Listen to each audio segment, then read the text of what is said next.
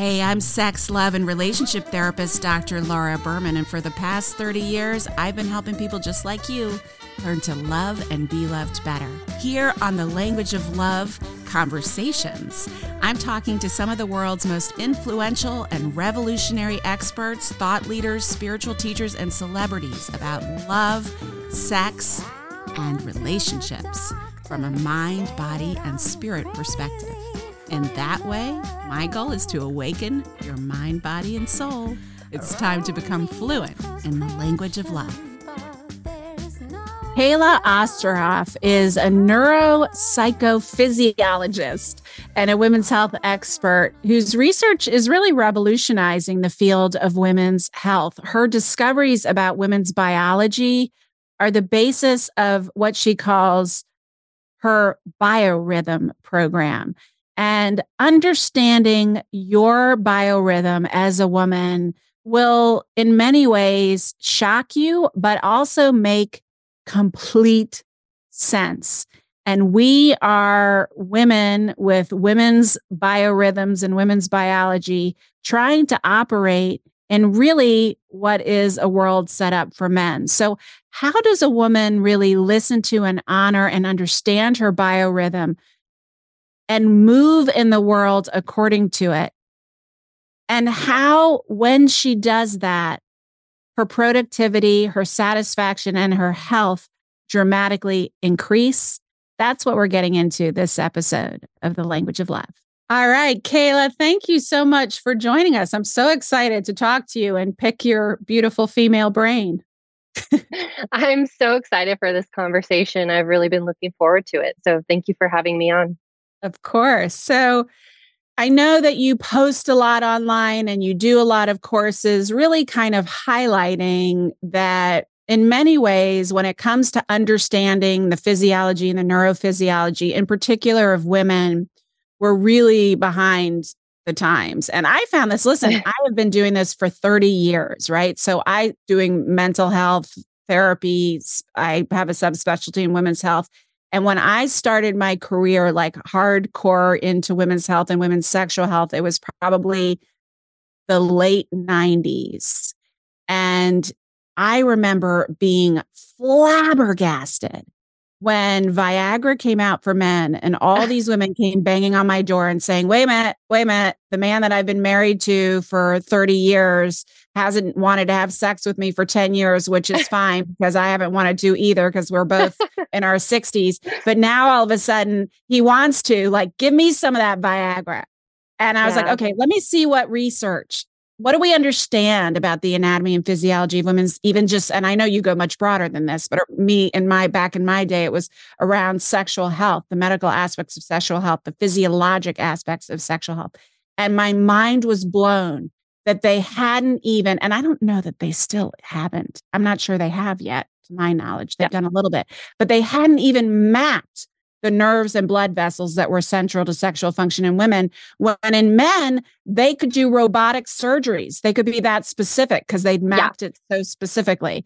But when they go in and do a hysterectomy, for instance, they just cut it out. Like they're not thinking yeah. about the nerves and blood vessels that are, they didn't even map them. And then when yeah. I looked at like the clinical trials, they had just started like a few years prior, just started to include women in clinical trials, period, not just sexual health trials, clinical right. trials. So that's where I want to start because I know you're passionate yeah. about this piece of things too. Absolutely. And I'm sad to report that little to no progress has been made.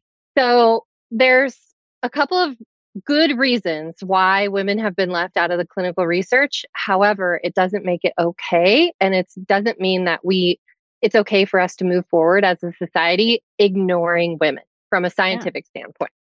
So, the first reason is an ethical reason, and it's that women make risky research subjects, right? And so that's because of our childbearing potential. So, any woman that has the potential of getting pregnant, which means any actively cycling woman, is already flagged to be high risk for any study because of the potential of getting pregnant. Right. So if she's taking an experimental drug or treatment and she happens to be pregnant, it could affect the baby. So that's, yeah. Right. But it goes beyond that. because that makes sense, right? We don't right. want women who are pregnant taking experimental drugs because then it risks not only her life, but the child's life as well, right? Right. That makes total sense. However, because it's more of a political movement than an ethical thing to begin with, the reason why women are actually left out for this ethical reason is because nobody wants to get sued. And so what happens is we just take women out if they're in this childbearing range, even when there is no risk if they get pregnant. So it could be even an observational study, for instance, and women still will not be included just for the potential risk of being sued. Mm. So that's reason number one, which is super frustrating all on its yeah. own. But yeah. reason number two is going to enrage you even more. And it is the most frustrating part of my work and the field of science. And that is that women are really left out of the research because of our biological complexity. So, what I mean by that is women are biologically changing little by mm-hmm. little every day. And in comparison to our male counterparts, there's way more moving parts because of this. Right. We're more complicated in a good way. Yes. Yes. We're more complicated because we have a very different biological rhythm than our male counterparts. And so, what that means is because there's so much to consider, you have to collect exponentially more data for women over every day, over several cycles in order to get results that are applicable. Right. And it's very much more expensive to study women because you have to control for all of those moving parts and it's very difficult. So instead of putting more money into it and more time into it and getting the right expertise on the study, which is all really, really expensive, right? Yes. We just say, well, we want fast, cheap data, so we're going to leave women out. And right. then the default is, well, it's ethical risk, right? That's what they use as an excuse not to spend the money that it would take to accommodate all of the nuances of our physiology and account for those and control for those. Yes.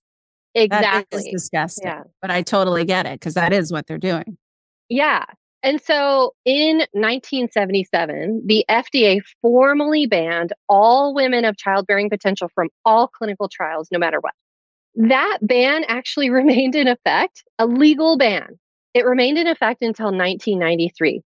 So prior to that, women were already not being studied because of the two reasons I mentioned. Then, when the FDA put a law in place that banned women from research, then of course that was perpetuated. So we have that whole chunk of time where we have a gap in the understanding of women. We don't have the data. We have very male centric data that we're working with.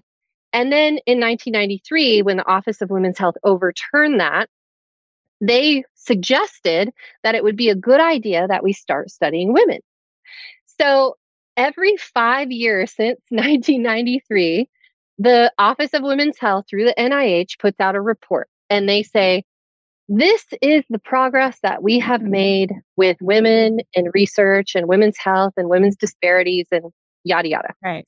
And what they report every five years is little to no progress has been made and we uh, should ah. do better. And here are our recommendations.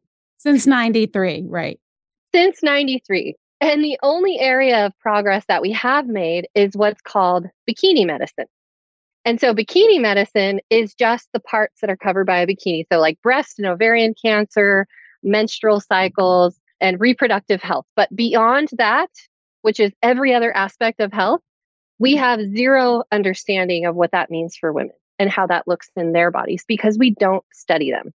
Yeah. And I think that's so important because what we don't realize as women is that the recommendations even our gynecologists are making to us that our doctors our general practitioners are making us are not informed by female centric science right yeah. and we think it's all being informed by science and then when those interventions don't work or they fall flat then we think we're some anomaly or that things are hopeless or and there's so many issues that happen at every stage of a, of a woman's life. So many health issues so many reproductive issues so many hormonal issues.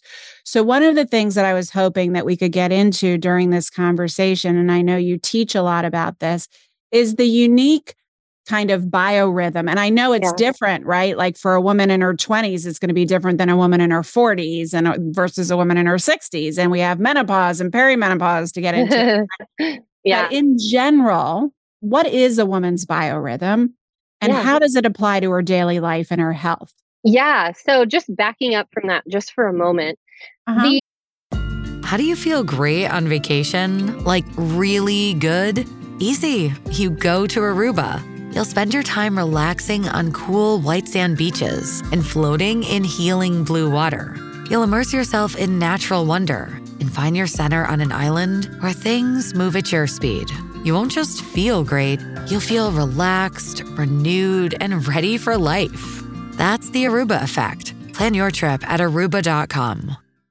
The greatest misconception and the greatest disempowerment to women that came from this research gap, from the gap in data, from the gap in education, is the assumption that the biological parts that men and women share.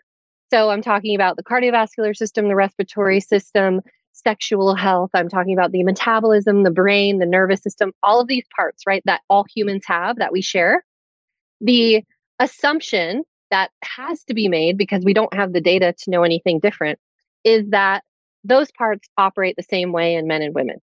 Yeah. What we now know, and with the understanding of the female biological rhythm or the female biorhythm, is that that couldn't be further from the truth. And that is where we have got it wrong in society. That is where we have got it wrong in medicine. That is where we have got it wrong in education. We have made a false assumption that we are all still operating under. So the truth is, those biological parts that we both share work completely differently in the male and the female body. And the reason why is because timing thing. The timing of how these things operate is what the key difference is. So the male biological rhythm is set to the pace of the adrenal hormones or the sleep wake cycle, the circadian cycle in humans. And so what that is is it's a 24-hour repeating system of cortisol, your waking hormone, and melatonin, your sleep hormone. Okay. And that is the hormonal heartbeat of the global male physiology. So all those things that I was talking about, cardiovascular system, respiratory system, nervous system, and so on, right? So when you look at the male model, and when you look at our biological textbooks, which are relegated to the male model, because that's the data that we have, you see that everything is is shown and is set up on a repeating 24 hour system. And this goes back to our science problem. This is what makes men such wonderful research subjects. I would love to study men because it's easy. It's yeah, easy they're constant they don't change. Right. Yes so they are consistent. They are repetitive. Their biology and their physiology operates the same way every single day. So from day to day, they are the same, consistent, right? Of mm-hmm. course, there are small, slow changes over long periods of time, just like for men and women. For all humans, that's the case. But if you compare today to tomorrow to the next day, it's the same in the male model. In the female model, it's a whole different ball game, and things are a lot more complex because our biological rhythm is not set to the pace of the circadian rhythm. We have that, of course. We have a sleep wake cycle. But that is not what drives and modulates our global physiology. That is not the key clock in our body. The key clock and pacemaker for us is the ovarian hormone cycle, which is the ebb and flow of estrogen and progesterone, which drive and modulate every single aspect of our female physiology. So, again, this is why we're terrible research subjects right. because as estrogen ebbs and flows over the course of a month long biorhythm, we are physiologically shifting and we are significantly shifting through four very different hormonal phases that are, occur over the month. And so, this is why I say that women are actually four different women, physiologically speaking, over the course of a month. And sometimes and think, emotionally speaking. yes. Oh, well, absolutely emotionally. I'm talking yeah. cognitively, emotionally, yes. behaviorally, physiologically. We are four different humans over the course of a month because that's how significant the modulation driven by our hormones, our female hormones, is. Okay, now I'm going to ask you in just a minute about what happens when hormones become depleted, either yes. surgically or menopausally. But let's just talk about your average premenopausal healthy woman. I think this is so important, you guys, to listen to because we have built in this expectation in terms of behavior, productivity, weight, health, energy, all these yeah. kind of signals of health that we've learned to tune into and to tap into. We are working on the assumption that that is supposed to remain constant throughout the month, throughout yeah. the year, you know, because that's what medical, male based medical science is kind of teaching us, right? Yeah. And so that's one of the reasons that I think what you're talking about is so important for people to understand because I'm assuming that once you understand your biorhythm, Kayla, that then you work with it, right? You have expectations built upon it. You know the areas of the month where you're going to be the most active or the most cognitively prolific or whatever. Yes. so, can you spell out the kind of average healthy premenopausal woman's biorhythm for us? Yeah, so I'll just quickly kind of give some highlights of the four phases and some yeah. examples of these physiological shifts that have major implications for our lives, for our health, for our productivity, for our leadership, for everything about our lives. And something that you hit on that's really, really important to highlight is that our society has been built upon the male model. So it goes yeah. beyond even medicine yes, of course, there's huge implications for medicine as dosages and treatments and protocols are derived based on male centric data that doesn't apply appropriately to women. But also, our societal constructs, our infrastructures, our systems, our schedules, our support systems, all of this stuff is also built on the data that we have, which is very, very male centric. So that's why our world operates on a 24 hour repeating system, right? Yeah. Because yeah. that's what we understand about human biology and human health and behavior. And so that's how we've set it up. But we've really missed the mark for women. We've really missed the mark. And women are really disempowered because they don't know about the truth of their biology. They're trying to fit themselves into a model that doesn't fit their bodies. Exactly. They're trying to fit the circle peg in a square hole or however you say that. And really what we need is four different shaped holes because our we have four different pegs, right? So we shouldn't be expected to be consistent when that is not how we are designed. Listen, regardless of your sexual orientation or your gender or your relationship status, every single one of us has struggled at one point or another with a lackluster or disconnected sex life or difficulty finding the partner that we most desire. So I have designed an amazing program for you seven days to better sex. Each day, you're going to get a video and an information packet, all designed to help you jumpstart your love life. Just go to www.drlauraberman.com. And one of the things that I want to really highlight in this episode, and we're going to get into this in just a second, the four different pegs. yeah. is that one of the cool things I think, and one of the things that I'm optimistic about is because the world has become so potentially virtual and because so many people are sort of working from home or remote working or entrepreneur oriented work that there are ways that women where we have an opportunity like never before to design our lives around yes. our biorhythm where by the end it may your month mm-hmm. may look very different productivity mm-hmm. wise in the way the productivity happens than a guy's month may work but at the end of the month you have done better or the same as the guy. It just 100%. looks different. And also, you're a lot more productive, healthier, happier, and attuned to yourself yeah. when you do that. So, spell that exactly. out. Exactly. Yeah. Well, and post COVID, what we saw is the female talent has left the workforce, right? Yeah. The reason why is because women got a taste of the flexibility to design their lifestyle in relation to how their body feels and functions. That's so and true. when they got a taste of that, they were like, I'm not going Hell no. like I didn't rigid... know this was possible. I no. wait a second. Wait a second. exactly. Wait a second. You mean yeah. I can design my days and be and create the Feel same better. productivity on my own time and in my own way and according to my own rhythm? Yeah. yeah. Why not? Yeah. so I'm going to give the master keys to all the women out there who may or may not already be designing their lifestyle. And mm-hmm. whether you are in a corporate kind of rigid structure and you have to follow their systems or whether you are an entrepreneur and work for yourself and to, and design your schedule however you want this is kind of the basic information that we should have all been provided as young girls it's the master operating system that we all need to be understanding how to operate with and again no matter where we are on the spectrum of our situation there are absolutely things within our control that we can adjust and align with our biorhythm. And trust me, even if you make these small, small changes, they will pay out to you exponentially. All right. So, yeah. so here we go. Here we go. so, phase one, and I'm going to talk about the hormonal phases first, and then I'll talk about the physiological phases, which is the more important part. But I want to talk about the hormonal drivers that cause these physiological shifts. And then we'll talk about the implications of okay, the so what? What do we do with this? How do we operate like this?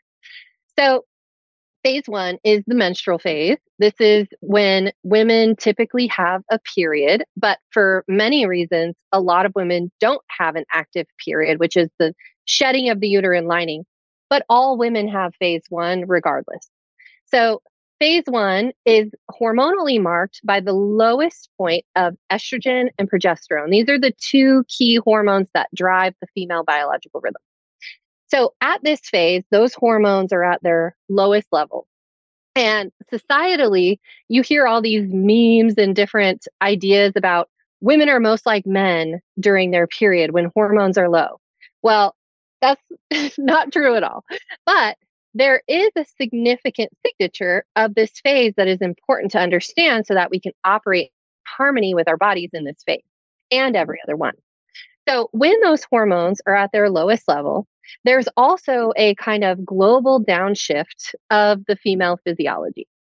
And what I mean by that is that our metabolism or conversions of food into fuel, so macros, right? We have fats, carbs, and proteins they get digested and they get converted through the citric acid cycle to create ATP, which is fuel for the cells, right? Okay. very basic overview. Yeah. So that whole process slows down. And so women are getting less fuel for the cells during this phase. And that's why we often in phase one feel like we have less energy because we literally do. yeah.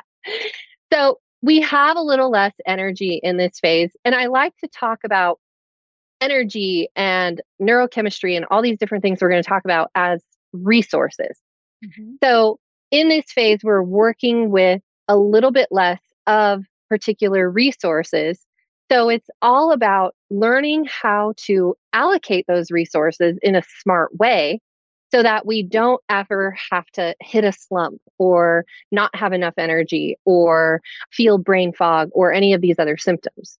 So, those symptoms are really just a result of not understanding where our resources are and how to apply them in a smart way. So, metabolically speaking, we have less fuel for okay. the cells, for fuel for the body in this phase. Also, when we shift over and we look at what's going on neurologically, there's also a downshift neurologically as well. And with this, we see that there is less activity or a slowing of the activity of our excitatory and mood boosting neurotransmitters. So we're talking about glutamate, epinephrine, norepinephrine, serotonin, dopamine, oxytocin, these kinds of neurotransmitters that modulate our mood and also give us mental energy, right? So there's a slowing of those as well. Everything slows down when you in that first phase, which is mm-hmm. typically mm-hmm. during the if you're menstruating during the active period. Okay. Right. Yes. So that might kind of sound like a bummer. And women are like, what the heck? Why do we have to have this slow phase? I don't want to be slow. I don't want to slow down. But the female biology is so brilliantly designed there are benefits of every phase, and the physiological shifts are the purpose is to point us in the direction of those so that we can leverage those things. So, in phase one, an example of that is that our body is slowing us down. It's taking this mental outward focus and it's shifting it inward by default. We have to. Yeah. We have to slow down. We have to take the external focus and go inward. And the reason why is because during this phase, what we know through brain imaging studies and cognitive skills testing is that women have heightened what the scientific community calls cognitive empathy, but in reality is intuition. So, mm-hmm. a woman's ability to discern, to know things, to do analysis, to make decisions is heightened in phase one. So, we're slowing down. It's sort of our system's own COVID. We have yeah. to kind of go inward yeah. and reassess and yes. and attune for the month, right? Or whatever. exactly. Like we're getting ourselves geared up, getting ready to gear up. Yeah. So again, talking about resources outside of the body, when you're looking at the resources of your life, you want to allocate them smartly, right? Well, in phase one, this is the time to do that. This is when you want to assess everything you're doing. This is when you want to assess your schedule, do your planning, allocate your resources.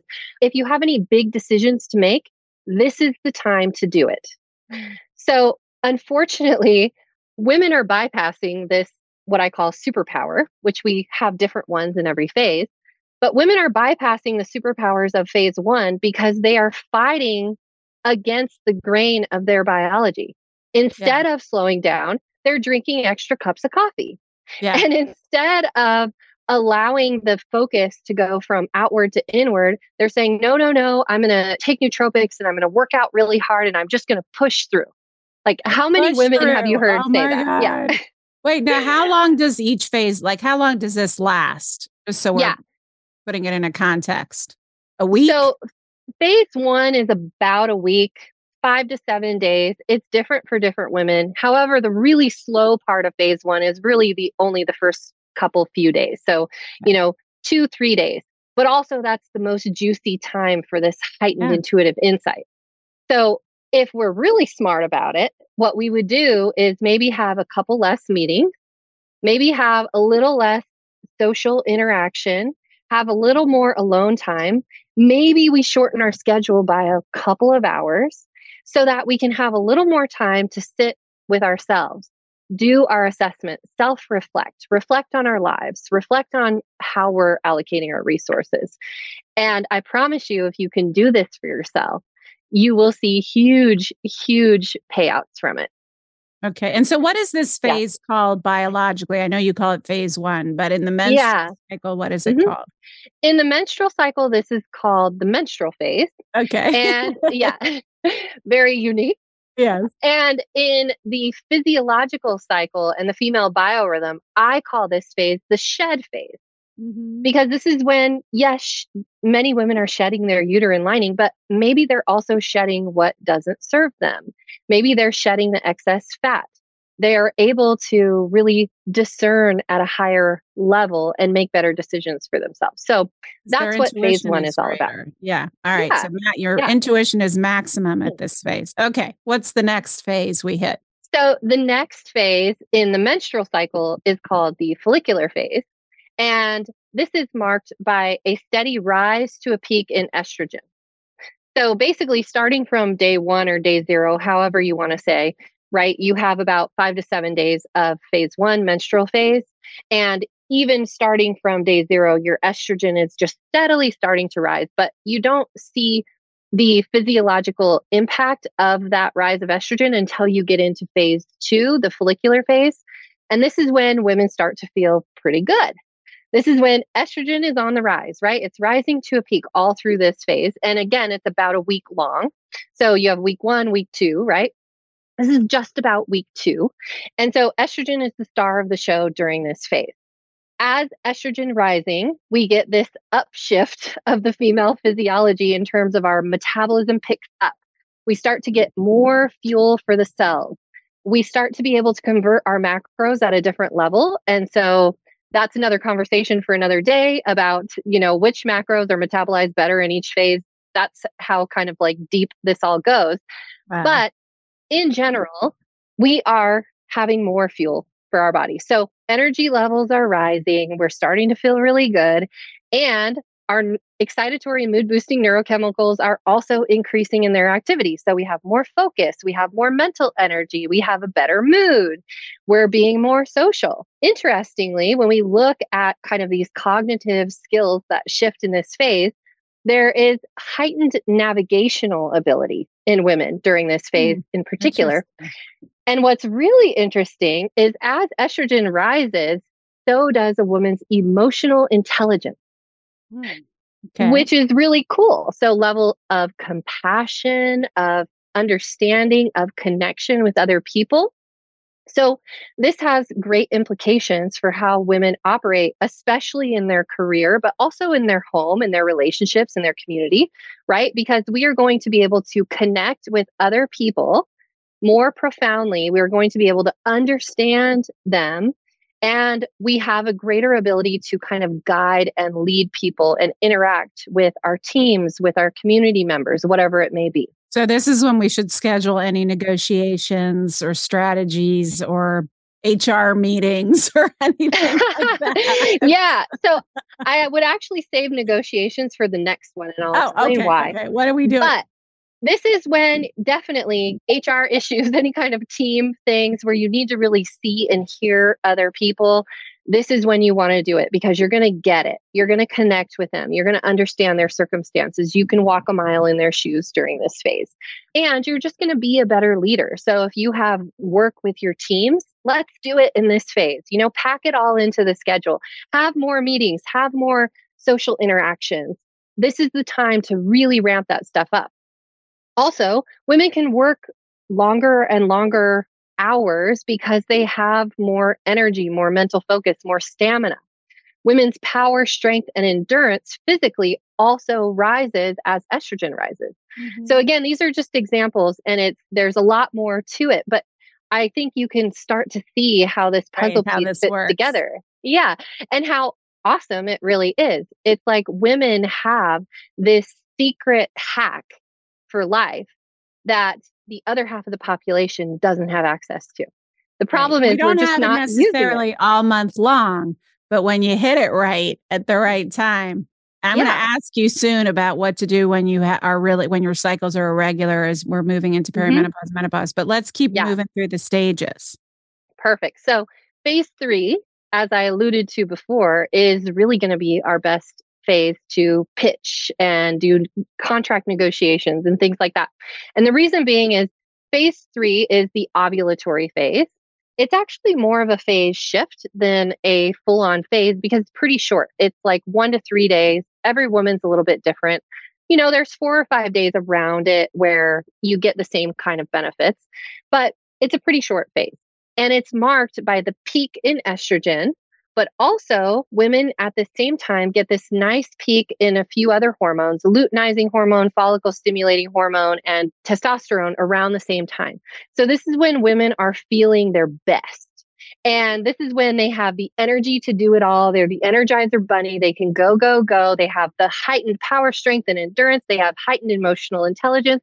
They have heightened activity of those neurochemicals that we love. So their mood is high, their mental stamina is high, and they have more energy for their bodies. So this is when we are feeling our best with all these amazing hormones that are active. The problem with this is that most women set this as the benchmark for their life. Mm. And they have mm. designed their life for these three days. And the rest of the month, when they feel like crap because their lifestyle is only aligned with these three days, they right. wonder why. But with this phase, this is when we really want to leverage this heightened uh, charismatic quality that women have. So we have more influence during this phase. We have more attraction, magnetism because of everything that's going on with us during this phase. Yeah, and even hormonally, just so you know, strippers They've done studies to show that oh when oh my gosh. strippers are ovulating, they oh, get, oh, yeah. without saying a word to anyone, mm. they get bigger tips. Yeah. And that Isn't makes that amazing? complete sense to me. It makes Yeah. complete sense. So strippers got it right and they're leveraging this, but the rest of us aren't. Why? I don't know.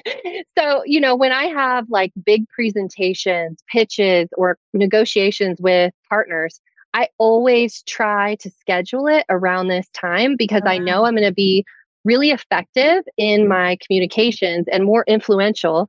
And I have the confidence and the energy to pull it off. So this is we really want to leverage only this lasts phase three days. right. But like I said, the hack is the entire biological rhythm that women Yeah. have because there are benefits and strengths in every phase Yeah, as I see what you're long as we understand it. Yeah. right and we're not trying to it. and we're not trying to move and shake and and influence all Yeah. month long right because that may not work i mean we have influence but in Yeah. different ways right not in that typically this is probably when we have the most male typical version of influence right but we have influence say all so, yeah. yeah okay Absolutely. And it's different, right?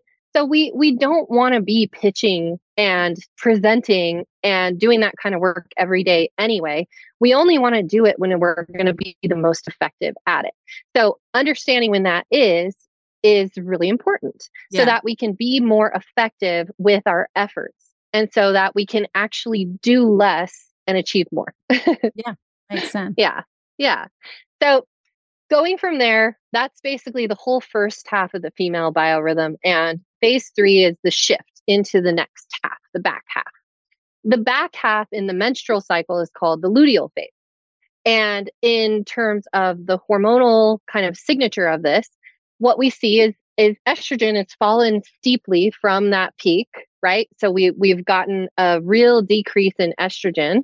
Along with that, we're also seeing that our mood and metabolism and energy and all of that stuff is is starting to slow, right? And then through the rest of it, it kind of just steadily declines. There's a little bit of a bump in the middle, but in general, if you look at the overall curve, it's a down curve, right? are you so talking about the last two weeks of the month we're basically Little- going through yeah. this okay Yes. So it's like a slow, slow progression where all these things are starting to slow down again as we reach the end of phase four, which is actually also the beginning of phase one because it's a circle, right? Well, that explains a lot because I thought it was a, the final week before your your period, and I remember saying to my therapist, who helped me a lot with my, you know, neuropsychologist who helped me a lot with hormones. But I said, you know, two weeks out of every month, I kind of feel like I could. This is when I was starting to go through perimenopause. I kind of feel like I could blow up the world. Like Yeah. I, I can't, and I'm not, Yeah. and that's half the freaking month, right? Right. Now right. that doesn't happen in a normal, like normal, quote unquote. I shouldn't say normal. That doesn't happen in a woman who is totally in her reproductive cycle and isn't in perimenopause or menopause or surgical perimenopause or menopause or whatever. That's what we're talking about. it right could. It could. Yeah. So I, I put the symptoms of menopause or perimenopause and the symptoms that are categorized as PMS. They go in a similar category for me, which is the lazy man's way of dealing with or not dealing with any issues that women have. So there's kind of two categories. If you're of reproductive age, they're like, oh, you just have PMS. And unfortunately, as a society, we've accepted that as normal when it's absolutely not normal. None of us should be experiencing any of the symptoms of PMS. And when we do, it is an alarm bell to say, hey, you are not aligned with what your body is needing at Ooh. this time. That's important to know. I thought we just had to suck it up. So tell me about No. that. No. So I'll go on my soapbox here for a yeah, minute. go ahead. of how how PMS has just really disempowered women. So it has become a lump category of any negative symptom that a woman experiences that they can relate to the menstrual cycle. They just categorize it as PMS and say it's basically something that you just need to deal with, right? But again, it's not normal. These are signs of dysfunction. These are signs of things are not working for you. These are signs that your body is out of alignment, out of balance, and your hormones are not operating the way that they should operate, right? So what So- should it look? Well, go ahead. Finish what you were saying. Oh, yeah. Yeah. No, so exactly going to your point, what you were just saying is what it should look like is that women should feel good all month long, but they shouldn't feel the same all month long. And when they have symptoms like cramps and heavy periods and pain and brain fog and on and on and on, it shouldn't just be lumped in as PMS or menopause. And the idea shouldn't be that this is normal and you just have to suck it up and deal with it because every woman goes through this and you're a woman. So this is what you go through. That's what we have accepted societally, yeah. but it's not true. It's just, yes. What does a functional luteal phase look like? Yeah. So a functional luteal phase, let's actually talk about what the luteal phase is in terms of the physiology. And this is actually my favorite of all four phases. And the reason why this is my favorite phase is because this is the brainy phase. This is, and that's kind of my, my nickname for this phase physiologically is the grow phase because a woman's ability to grow, learn, and adapt is heightened in this phase. And the reason why is because now that estrogen is, you know, on the down curve and taking a step back, progesterone is now taking the stage and becoming the star of the show for the whole final two weeks. And with progesterone, this is a magical hormone that does all kinds of really cool things to our neurology as women. So, one of which is we talked about before the excitatory and mood boosting neurochemicals, but progesterone increases the interaction and activity of our down regulatory neurotransmitter, which is GABA. So, GABA neurotransmitter helps to regulate our nervous system. It helps to chill us out, right? It helps us to get ready for restful sleep. It also is involved in myelination of the brain, of the brain cells, and it's also involved in memory consolidation, which happens while we're sleeping, right? So during this phase, a woman's ability to learn and to basically clean up the brain, to keep healthy myelination, and to store memories is heightening. At the mm. same time, with that, there's also a boost in a neurochemical called BDNF or brain derived neurotrophic factor that is caused by the increase in progesterone. So, brain derived neurotrophic factor increases neuroplasticity and neurogenesis. So the cool part about this is that a woman's brain is not only more moldable, right, more adaptable, she can learn new things at a higher rate because she has heightened neuroplasticity, then the neural pathways are modulated easier, right? Okay. But her brain is literally growing new neurons at a higher rate during this phase. So it's a big opportunity to learn and grow and expand the mind during those exactly weeks. Yeah, exactly. And during the first week, you still have pretty good levels of energy and you still have pretty good levels of mood and all of those things because you're still kind of riding the tails of estrogen. And then the second week, you're really in the middle of this really cool neurological state and phase. But you do have to understand that your body has different needs. So, just one more example of a physiological shift in this phase is that the nervous system has more of a sympathetic quality to it in this final two weeks. And it gets more sympathetic dominant, where it's more of that fight or flight part of our nervous system is more dominant towards the end of this phase. So that's why all the PMS symptoms happen there, right? Because our mm-hmm. nervous system is more sensitive.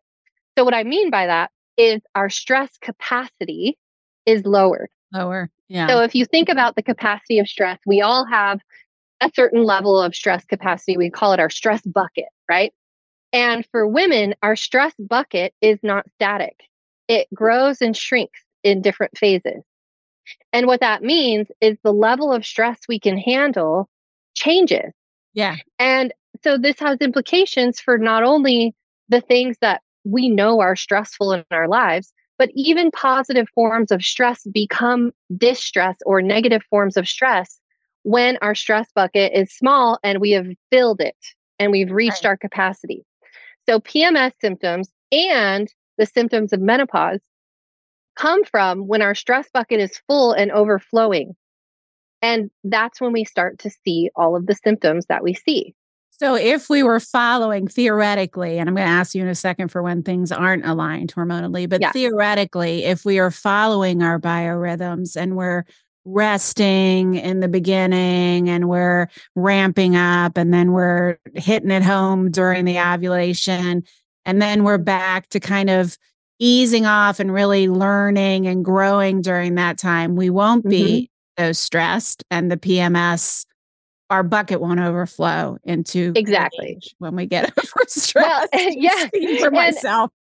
exactly. And the the key here in this phase in particular is sleep. It's the key yeah. because that is the thing that's going to increase your stress bucket the most. It is the thing that's also going to perpetuate all those benefits that I was talking about. All yeah. of those things happen during sleep.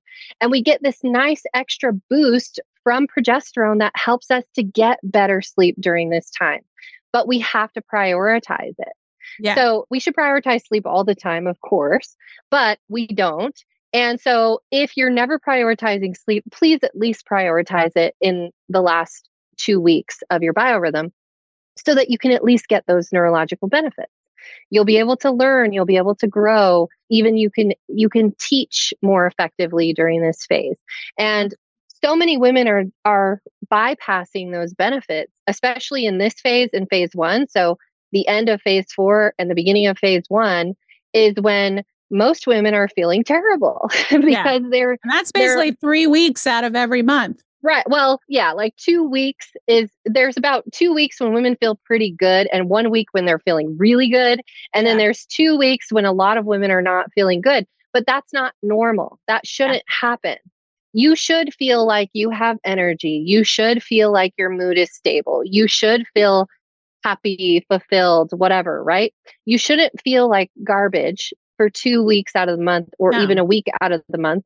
And you shouldn't be experiencing any symptoms of PMS. And if you are, it's your body screaming for a change.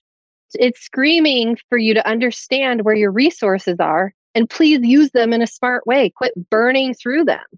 Okay, so that's step one, right? If you're noticing yeah. that you're having a hard time at any of these phases, but chances are at this, you yeah. know, really either in the luteal phase or in the menstrual phase, right? You should be maybe looking into this idea of working with your rhythms more.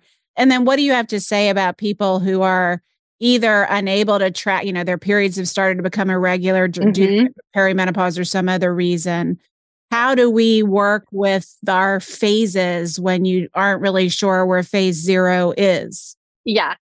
So there's many ways to do this and it's something that I actually teach women is how to track because the majority of women don't have a regular period or at least the majority of women that I work with but I think there's a big big population of women that don't have a regular yeah, period. And it's for many reasons. It's because of menopause, it's because of hormone replacement therapy, including birth control. It's because of stress. It's because of weight, lifestyle, autoimmune dysfunction, whatever. It could be many, many reasons. However, all women still have phase one and phase two and phase three and phase four. So the way to track, it can be a little tricky at first because the biggest issue is that women are disconnected from their bodies. We right. have been taught to not listen to our bodies. Yes. Yes. And when we do listen to our bodies and we're like, hey, my body's telling me this and I can't figure out what's going on, and they say, oh, it's all in your head, right? Yep. It's not. It's true. What you're feeling is valid, and you need to start listening to it. So, the biggest hurdle that I find with women is being able to reverse all of that kind of psychological training that we have to disconnect from our bodies and not listen to it. We yeah. need to start yeah. listening to it so that we can feel those shifts. However, I think even if women are very disconnected from their body, they still know, well, I feel better at this time and I don't feel so good at this time. Right. Yeah. So there's a starting point. And then what there's about women who have stopped menstruating? Are they still going through the four phases just in yeah. a softer way? Like once they're menopausal? Mm-hmm. Yeah, so you've really hit it on the nose there. And this is another area of science where we have a problem and we have a lack of the information yeah. and we don't have enough funding and and resources going to it yet. I hope this changes soon. But what we do know from an anecdotal level and accounts of thousands, probably millions of women is that even postmenopausally, they report still having ebb and flow in energy, of cognitive function, of mood, of, of focus, all these things, right? And so my theory on why this is and something that we definitely need to collect more data to truly understand it because i'm sure there's a lot more things at play here but my theory for the reason why women still experience a month long ish biological rhythm post menopause is because for the vast majority of our lives our biological rhythm was the same, right? It was set to the pace of these ovarian hormones. And so our physiology was trained and our biology was trained to operate in this month long cyclic way. Whether we right? noticed it or not. exactly. So yeah. Happening. Yeah. So post menopause, our physiology, all those other parts that I mentioned, besides the actual menstrual cycle, still knows how to operate that way and still does ebb and flow. Yeah. So it's again, it's a matter of, okay, well, how do I figure out where I am? And so step one is to start listening to your body and, and paying attention. And I do recommend that everybody uses at a very basic level a journaling method. Mm-hmm. And you can mm-hmm. even set yourself up a Likert scale of one to 10 for energy, one to 10 for mood, one to 10 for whatever, right?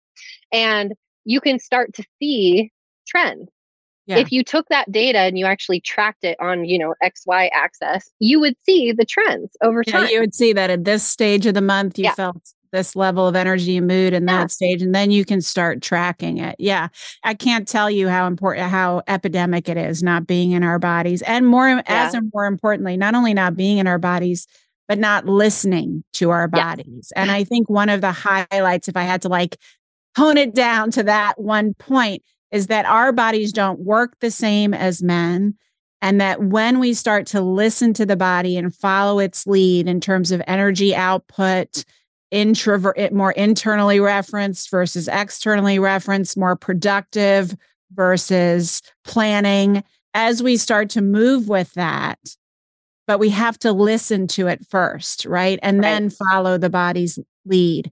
And I know that you you said that you work with people. I know I've been following you for a while. I love I love your Instagram page, but I know you talk a lot about we could go on for hours. I wish we had hours, but you know, about weight loss and oh, weight yeah. management and certainly the hormonal changes that happen with perimenopause that I've been facing around weight loss and the yeah. changes that have to happen, not just in our activity levels, but our diets and how to work with different phases of the yeah. menstrual cycle or the biorhythm to optimize, right? You alluded to that a little bit in terms of the changes in our metabolism throughout the month, the changes in our energy, the changes in our ability to build muscle and burn fat. That's constantly changing. And if we try to follow a male model of weight loss, which most of them are built on, the male model, that doesn't necessarily work. No.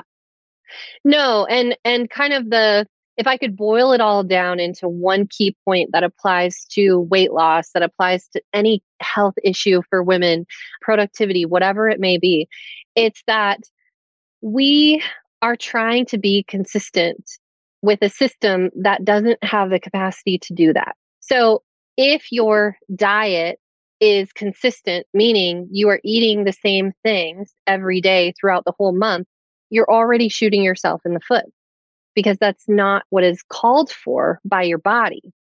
If you are exercising the same way every day, you are shooting yourself in the foot. You're causing more harm than good hmm. because mm. that's not how your body operates. There are different forms of exercise that will be beneficial in each phase, but doing the same thing or going to the gym and working out really hard or going and running five miles every day. You hear men do this all the time and they love it and it works amazingly because that is how their body works and that is supportive yeah. of them. For us, oh, heck no, you're going to burn those hormones straight to the ground if you do that for several cycles. You know, at first you might feel okay, but then after three, six, nine, 12 months, you're going to start to feel the repercussions of that And then you're going to wonder why, oh, why do I have why do I have energy crashes? Why do I have why are my fog? cortisol levels through yeah. the roof? Yeah, why am I gaining weight even though I'm running 5 miles every day? It's yeah. because you're you're wreaking havoc on your hormones which drive your metabolism, right? There are three hormonal pillars of health for women that are the most important aspects. And they're what I call the sugar, stress, and sex trifecta. So, sugar, insulin, blood sugar, right? That's what I'm talking about. Insulin yeah. is the hormone there, regulating your blood sugar. The second one is sex, which is estrogen and progesterone, right? The menstrual cycle, the ovarian hormone cycle. And then stress is cortisol. And really, we're talking about that cortisol melatonin curve that should happen. So, with women, if you knock one of those legs of the stool out, the whole thing falls. So, for instance, if you have dysregulated blood sugar because of diet or because of some kind of underlying condition or lifestyle, whatever it may be, then you're also going to knock the other two legs out. So that's going to disrupt your sex hormones, which modulate your whole system, as we know. Also, right. if you're stressed out and you're not managing your stress and you're not understanding the ebb and flow of your stress bucket, right?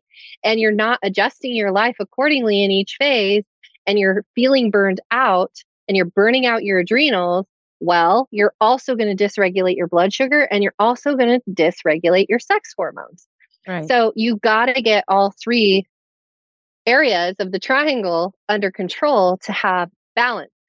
And the tricky part is that all three corners of this triangle or all three legs of this stool change in each phase. In phase, right. So you have to accommodate with each phase. So where can people, if people really want to dive into this more and learn more of what you offer, where can they learn more about how to move with each of these phases, whether it's energetically, weight loss, mood, whatever yeah. their agenda is? Where can they learn more?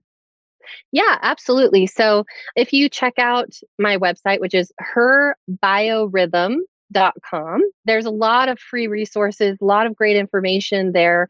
I also offer a couple of monthly newsletters. One focuses on women's leadership and one focuses on women's health.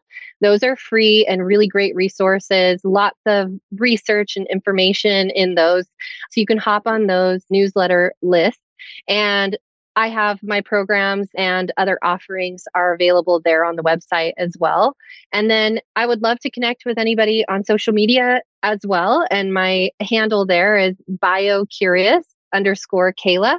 And I do respond to all of the messages personally. So if you send me a message, I would love it. I would love to connect with you. Just please give me a little time because I do answer them all myself. So I do too. Yeah. Yeah. It sometimes takes time. Thank you so much. I'm so grateful that you're here doing the work that you're doing in the world and helping to shed light on something that I think is more important than ever. And if nothing else, try it for a month. Like, even if you don't yeah. fully buy into any of this, even if you're not sure, just try for a month to really listen to your body. I didn't get that fully until my son died and I was forced to because I couldn't function mm. anymore and I had to make the decision and I remember saying I am not going to say yes to anything that I don't have a full body yes to even if I really want to do it I'm just not going to yeah. do it anymore and it was hard because there were many things I wanted to say yes to opportunities or mm. social engagements or whatever yeah. and my body was like hell to the no you know and I was like, exactly. I'd be like, sorry, I can't come to this dinner party because my body's saying no. But I stopped giving a shit. And on some level, I think his death was that permission slip that I needed yeah. as a recovering coded, codependent to do that. But it is amazing what starts to happen and what starts to fall in place when you let go of the model that you've been conditioned to believe you have to follow and just start following your body because the body doesn't yeah. lie. No, and the female body is so brilliant. It's yeah. absolutely brilliant. And in fact, I say that women are the greatest untapped resource in modern society that will evolve us forward if we can yeah. figure it out. Because we're we're reaching this much of our potential. Yeah.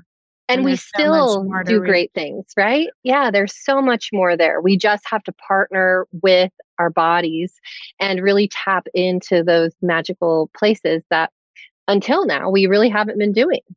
Well, thank you so much. And we will put all the details, guys, in the show notes so you can find you can find Kayla's Instagram and social media stuff. You can find her website. And uh, maybe we'll co- have you come back or do a live with you just for my personal purposes about weight loss. Yeah. I would love to. Just I would love to. yeah. You know, weight loss is a topic that needs yeah. its whole own space. A whole, whole so, other, yeah. yeah. Yeah, yeah, I know. All right. Much love to you. Thank you so much.